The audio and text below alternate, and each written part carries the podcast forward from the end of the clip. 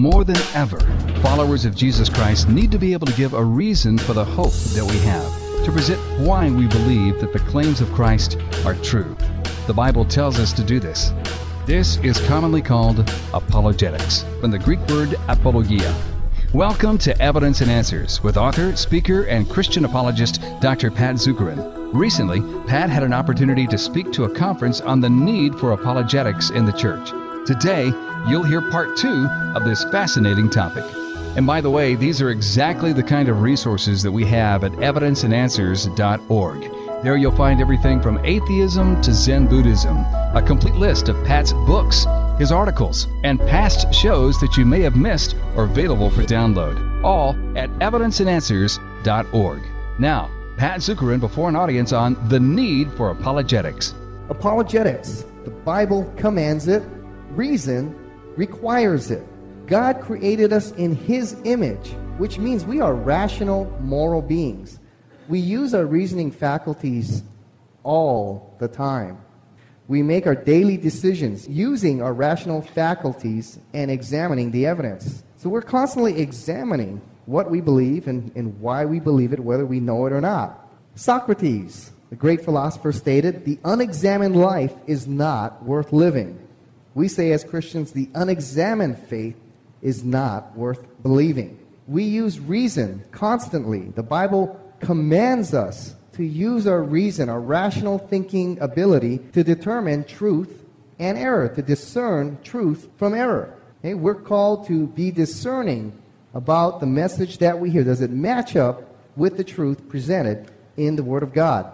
John writes in 1 John, Dear friends, do not believe every spirit, but test the spirits to see whether they are from God, because many false prophets have gone out into the world. Paul writes 2 Corinthians 10:5, "We demolish arguments and every pretension that sets itself up against the knowledge of God, and we take captive every thought to make it obedient to Christ."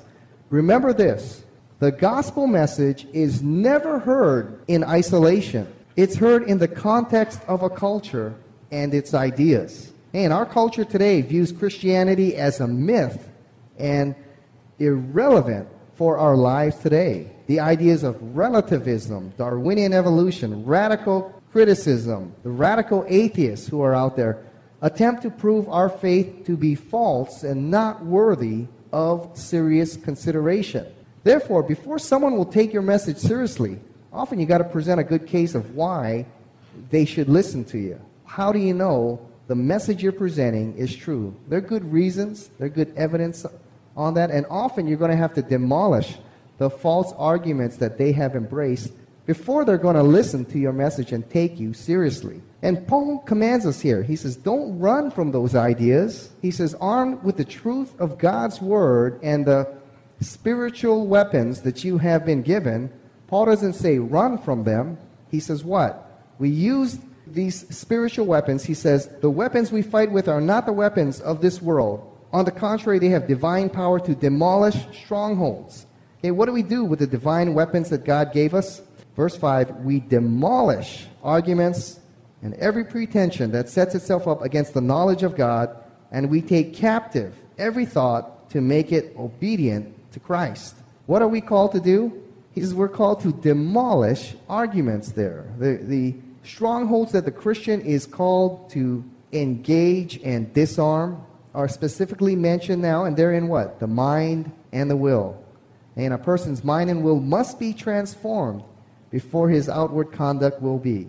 And through being trained and equipped in the Word of God, the Christian seeks to dismantle false arguments and that fortify a person's unbelief and demolish the deceptions that they believe. Okay, the Greek word there is kataskapto. Okay, literally, that word means to go down to its foundations and overturn fortifications that keep people from believing in Jesus Christ. Okay? To demolish, overturn the false ideas that they have embraced. To transform one's thinking from false ideas to believing in the truth presented in God's Word. Uh, to transform thinking, and then one's life will be transformed. Often, you've got to demolish the false ideas that are out there, present a good case for Christ before the world's going to take you seriously. I remember I was speaking at a college in Chicago to a group of young people, and I was presenting a message from God's Word.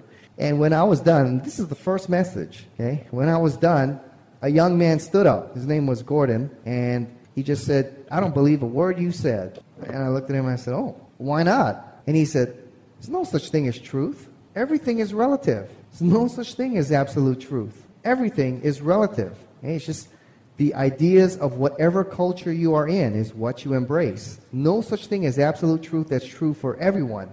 It's all relative. Okay? And I just looked at him and uh, I prayed really quickly because I knew I had a tough one on my hands there. And everyone was quiet, kind of listening, you know.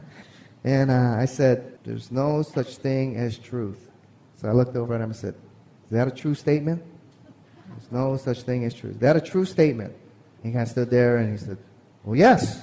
I said, Is it true for me? He said, Yeah. I said, Is it true for her? Yeah. Is it true for you? He said, Yeah. I said, You just presented the absolute truth. Ding! You know, there is absolute truth. You know, and he starts shaking. And he, oh, I got an answer for you. I got an answer for you, you know. So I said, well, okay, I'll, t- I'll tell you what. I said, let's go for coffee and uh, we'll talk it over. So we had a discussion, and he had his uh, computer right there, and I said, I said, just really interesting. Tell tell me about, uh, you know, what do you believe about truth.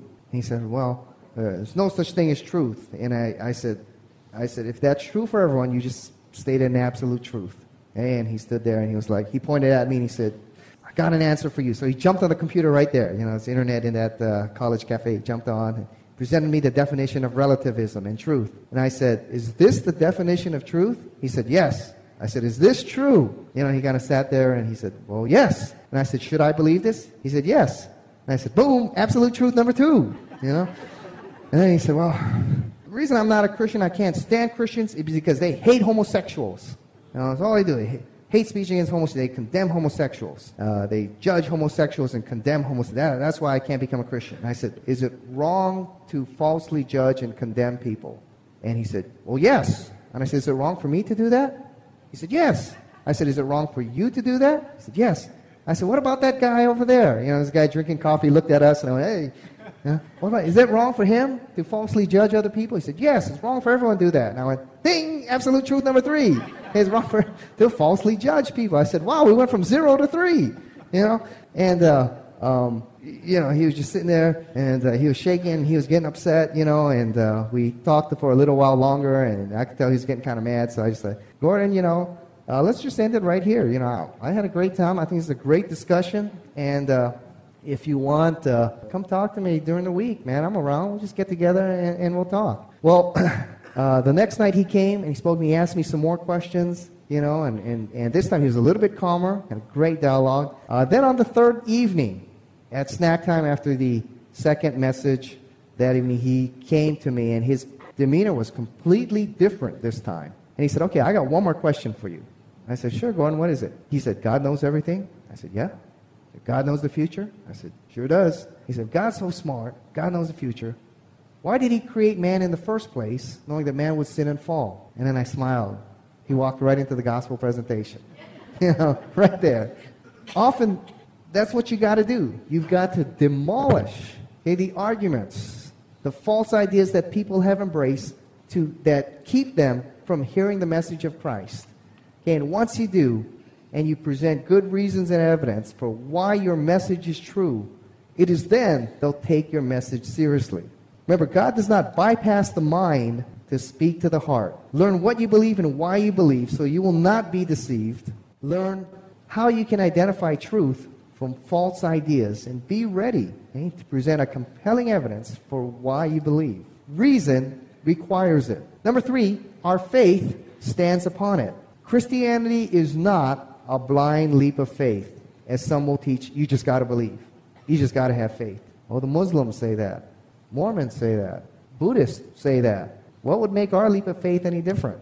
We do not believe despite the lack of evidence. We believe in light of the compelling evidence and reasons that are out there. See, all worldviews, all religions require faith. The question is, what is your faith built on? Is there enough reason and evidence upon which to believe what you believe? The Christian must be able to answer yes. Otherwise, when challenged, one's faith will not be able to stand the challenges and assaults that will come upon it. Remember, an emotional faith will only take you so far. Okay? Sooner or later, you will need solid reasons and evidence for why you believe and choose to live as you do. Okay? Our faith in Christ is constantly challenged by the non believing world. And remember, okay, there is a fearsome enemy that seeks to destroy God's church and send his people into retreat. And we're in a struggle okay, for the soul and welfare and future of our nation. And there's some disturbing trends out there. Okay, the recent Southern Baptist survey showed that 9 out of 10 students drop out of church after graduation from high school. After four years of college, 9 out of 10, their faith is demolished and they do not return to the church. The Christian Post reports estimate as, as high as 90 as a 94% dropout rate. Also, many Christians do not share their faith or engage in the ideas of the culture because they're afraid of the challenges that they will face. And therefore, instead of engaging the culture for Christ and seeking to transform the thinking of people, instead we go into retreat. But if you understand why you believe what you believe, you can articulate your position in a powerful and compelling way. Apologetics builds confidence in Christians and motivates them to share Christ. You know, a lot of people ask me, how did you end up in apologetics? Well, I went to a, you know, it was once a Christian missionary school in town over there. And, you know, we had school priests. I grew up learning all the Bible stories, but I, I was taught that these are fictional, mythological, legendary accounts. You know, Jericho and the walls falling and Moses parting the Red Sea, Jesus rising. These, this is just mythology, like the other world religions. And so I didn't take Christianity seriously at all. Now, in my senior year, one of my best buddies, you know, he played third base, I played shortstop. He came to Christ. And he took me to church at a Baptist church out there in Aiea. And there for the first time, I heard the gospel message. I came to understand that the God of the universe loved me so much that he wanted to be an intricate part of my life and provide the meaning and purpose and mission that I was so longing for. And I heard the message uh, that Sunday for the first time, and I went to my school priest the next day on Monday, and I said, Father so and so, guess what? I went to church and I heard the gospel. Uh, and the gospel is about Christ and God providing us meaning and hope uh, and loving us. Uh, so much he came to die on the cross for us and conquered sin and death. And the priest looked at me, he just smiled, and he said, Oh, that's great, Pat, but uh, don't take it so seriously. Any, any religion is good. No matter what you believe. Uh, as long as it makes you happy, a better person. You know, and I said, Really? He said, Oh yeah, the Bible's filled with errors. Got all kind of errors in there, you know. And I was shaken up. You know, I thought, well, well I mean, Christianity is a wonderful message. I've never heard anything like it. But if it's not true, it's not for me. Why should I give my life uh, to Christ if it's not? If none of these things are true, you know, it claims to be a historical book, claims that these things actually happened, but if it never did, what's the difference between Christianity and, and the Hawaiian religions or Hinduism or Buddhism? You know, and, and desperately wanting to learn the Bible, I signed up for Bible class, you know, in high school, and there I learned all the reasons why the Bible is not true. That sophisticated writing and law codes did not exist during the time of Moses. Therefore, Moses could not have written Genesis through Leviticus. Those first five books could not have been written by Moses. Therefore, when Jesus called the first five books the law of Moses, Jesus actually made a mistake. Well, Jesus was supposed to be the divine son of God. How come he didn't know that? Well, he's not the divine son of God. You know, the Gospels are written centuries, centuries after the life of Christ. And they were passed down orally. Okay, and so the next guy told the story, and the second guy exaggerated a little bit and told the third guy, and the third guy exaggerated it a little bit, and his generations. Finally, someone wrote it down centuries later, and by the time it was written down, this guy, Jesus, who was simply a man, a good teacher, was walking on water and turning water into wine and rising from the dead. And it, these are just legendary exaggerations that happen when people write about a famous religious leader centuries after his life. And I was learning all of this, you know. Well, I went to the church where I heard the gospel, and I, I went to people and I said, Look, how do you answer this? There's no such thing as this kind of sophisticated writing in the time of Moses. What do you, think? you know, they were just, well, I don't know, just you, you just got to believe, man, you know. And I went around saying, look at this, uh, all this thing about Jesus, and it comes from from the Greek mythology, man. Greek had rising and dying gods and god men and all this kind of stuff. It just comes from Greek religion, you know. And people were, ah, oh, just just believe, man, just believe. And uh, months went by, and uh, I was near the end of my rope, and I said, you know what? If Christianity is not true, then this isn't for me. You know, I can't give my life to myths and legends. And it was then I was talking to a friend from that church, and he put a book down in front of me. He said, I don't have any answers for you, Pat, but here's a book that may help. And uh, it was a book on Christian apologetics, about that thick, and it's a pretty boring book. It's like an encyclopedia. But I found it exciting. Here's where the first time I found compelling reasons and evidence that Christianity is indeed true. It's not some kind of blind leap in the dark. And there, I was beginning to see that Christianity is uniquely a historical faith. It's got some compelling and powerful reasons and evidence for why it is true. I uh, learned all this information. I went back to the high school priest, see how it would stand up. And this time the tables were turned. I said, Did you know the Dead Sea Scrolls confirmed this? Did you know that the Gospels are not written centuries there? They're written just 20 to 30 years after the life of Christ, in the lifetime of the eyewitnesses. And suddenly, you know, he had no answers for me, you know. And there I knew that Christianity could stand up to the challenges that were brought against it. But my story is not an isolated event.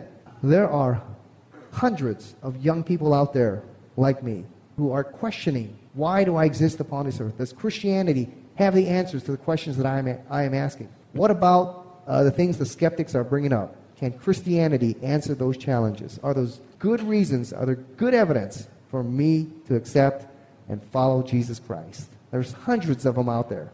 Can you bring them good reason and compelling evidence for why they should entrust their life to Jesus Christ? Also, we know that among Christians today, okay, they have embraced the false ideas of the culture. If you read a guy, his name is George Barna, he's a Christian sociologist. He wrote a book called Think Like Jesus. Great book out there. One of the things he concluded why is it that the church is not impacting the culture? It's because the church thinks like the culture. We've embraced the ideas of the culture. As Aquinas said, you know, once the church embraces the ideas of the culture, the church is dead. The church is called to engage the ideas of the culture and transform the culture for Christ. And finally, reason number four, the non-Christian world demands it. It's not enough to say, well, just believe. We need to present compelling reasons for our message.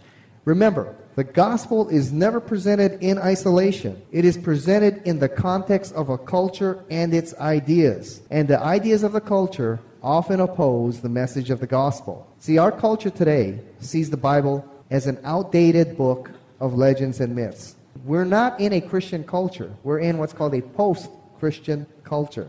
And often, before we can present the gospel message, we must demolish the false ideas of the culture before non Christians will seriously consider our message. Critics out there assert that the Gospels are inaccurate, legendary, biased accounts. Darwinian evolution is the dominant idea in the culture today. If Darwinian evolution is true, then the Genesis 1 through 3 accounts cannot be true. And guess what? Christianity collapses. Okay? Many churches and seminaries already teach Genesis 1 through chapter 11 is simply mythology. Relativism teaches there's no such thing as absolute truth. And as you saw in Barna's survey, the majority of Christians have embraced that idea. If truth is created by each individual, then no one has the right to judge another's belief system as true or false. Various world religions present challenges to Christianity that must be answered. For example, Islam. Islam teaches that the Trinity is blasphemy that Jesus is not the divine Son of God, but a prophet, that he did not die on a cross, and he did not resurrect from the dead. And Muslims teach the Bible is corrupted by the Christians and the Jews and not trustworthy. Therefore, before a Muslim will listen to your message, you've got to present good reasons and evidence why he should listen. If you're talking to an atheist, he'll say, Well, science shows miracles can't happen. Your book is filled with miracles, therefore it's got to be legend. And you're going to present a good case for the existence of God and that miracles are possible if God exists. Okay? In fact, reasonable if God exists. You've got to be able to present a compelling case before a serious atheist will listen to you. Okay? Novels like the Da Vinci Code here, it was a bestseller. Uh, excerpts from the book. Okay? It's a clear attack on the Bible and the deity of Christ. Okay? If you read it, here, here's just some quick excerpts. Um, page 231. The Bible is the product of man, my dear, not of God. The Bible did not fall magically from the clouds. Man created it as a historical record of tumultuous times and it has evolved through countless translations, additions, and revisions. History has never had a definitive version of the book. Another section says these are photocopies of the Nag Hammadi and Dead Sea Scrolls, the earliest Christian records. Not Matthew, Mark, Luke, and John. It's these Gnostic Gospels we found at Nag Hammadi. Troublingly, they do not match up with the Gospels in the Bible. Page 231. Jesus Christ was a historical figure of staggering influence, perhaps the most enigmatic and inspirational leader the world has ever seen. Understandably, his life was recorded by thousands of followers across the land. More than 80 Gospels were considered for the New Testament, and yet only a relative few were chosen for inclusion Matthew, Mark, Luke, and John among them. Many Christians ran from the challenge of the Da Vinci Code. However, for those who were prepared and equipped, it presented an unprecedented opportunity for evangelism. I was asked to speak all over the world in places that would never let me in their parking lots to speak on what? The Da Vinci Code. And it's great. Why? What are you talking about? Jesus Christ and the historical reliability of the Gospels. I mean, I was in businesses, I was in law schools. I was in liberal churches, liberal, liberal, liberal churches that don't believe in the inspiration of the Word of God. And they were inviting me to come in and speak. You know, there's a very liberal church in Texas where I live. Never invite a guy like me to come. Well, the Da Vinci Code came. They, they want to hear what's, what's the evangelical got to say. So I got to go into this huge uh, liberal, liberal Methodist church, Sunday school of over 100 people, and talk about the Da Vinci Code. You know, when I was done, several leaders in the class came up and, you know, they were crying and they said, where can we get this kind of Bible teaching? Never heard this kind of Bible teaching. Where can we get it? You know, and I said, oh, well, uh, I think Chuck Swindoll's down the road there. You know, I think they got a Wednesday night service, and, and you can still come here Sunday if you want. And, well, make a long story short, the leaders ended up moving to Chuck Swindoll's church, and the class followed. And uh, so I killed the Sunday school class. You know? I've never been asked back by that church since, you know. And then, then another Methodist church down the road asked me, same thing happened. You know, leaders came up and men, women just crying, saying, where can we get this Bible teaching? You know, I was like, well, well, Prestonwood Baptist over there and, uh, you know, Grace Bible and a couple good churches around here. And, and sure enough, everyone left you know, and killed another Sunday school, you know. So, but I was being asked all over in China. Um, you know, that's a country where you cannot proselytize. You can't do evangelism. But if people ask you, are, are, you a Christian? What do you believe? You can tell them, but you can't share your faith. But I remember sitting in a coffee shop. I hadn't sat down for more than 10 seconds. I sat down, I turned around, looked up, and there was a guy sitting right there. A couple Chinese students, and they said, You're from America? I said, Yes, I am. They said, uh, You must be a Christian. I said, Well, yes, I am. They said, We got a book. Can, you, can we talk to you about a certain book we've been reading? I said, Sure. What is it? Guess what? Da Vinci Code, Chinese version, you know. I said, hey, great, guess what? Talking about Jesus Christ and the historical reliability of the Gospels. I was all over the place presenting a defense for Christ. It presented an unprecedented opportunity for us to, to share Christ. You couldn't walk into a Starbucks and not see someone reading Da Vinci Code, and you just walk up to them and say, good book? Yeah? What do you think about what's in there? Ah, I sit down, boom, there you go. And you end up talking about Christ and the Gospels. And when people were trained and equipped, they were so confident and encouraged in their faith. They were more solidified in their faith. I remember parents coming up to me after a seminar thanking me because their kids were reading this book along with many of their friends and, and, and losing faith. And now the parents were equipped and ready to engage their high school and college aged children on a level with intellectual integrity and knowledge. You know, it's not enough nowadays in our post Christian culture just to present the gospel and say, well, you should believe because it's a good thing. You got to present a compelling case for why we believe what we believe. It's clearly apparent that we're in a struggle for the soul, spirit, and future of our nation. And you can clearly see that the church must now, more than ever, be able to proclaim God's truth in a compelling manner. We need people who, who know what they believe, who are studied, who are trained, that can present a very clear and articulate and relevant message to the culture today. But we're also going to need men and women from every arena of culture who can defend God's truth. And we need the body of Christ to live out that truth in a compelling way, which the world cannot, cannot ignore our message. And as we do those three basic things, as Calvary Chapel Pearl Harbor does those three basic things, we can see God use this church and his people in a very powerful way to transform this world and the culture for Jesus Christ. Why do we need apologetics? The Bible commands it, reason requires it, our faith stands on it, and the unbelieving world demands it. Well, we have run out of time on Evidence and Answers. By the way, if you want to keep a quality apologetics program on the air and on the web, please support Evidence and Answers with your prayers and financial gifts. One of the ways you can do that is by purchasing the many resources we have online, including Pat's new book with Norman Geisler, The Apologetics of Jesus. So check out our website, evidenceandanswers.org. That's evidenceandanswers.org. And you can also invite Pat to speak at your next event church, campus, or conference on the most crucial issues facing the world today and how the Christian worldview provides the best answers to the best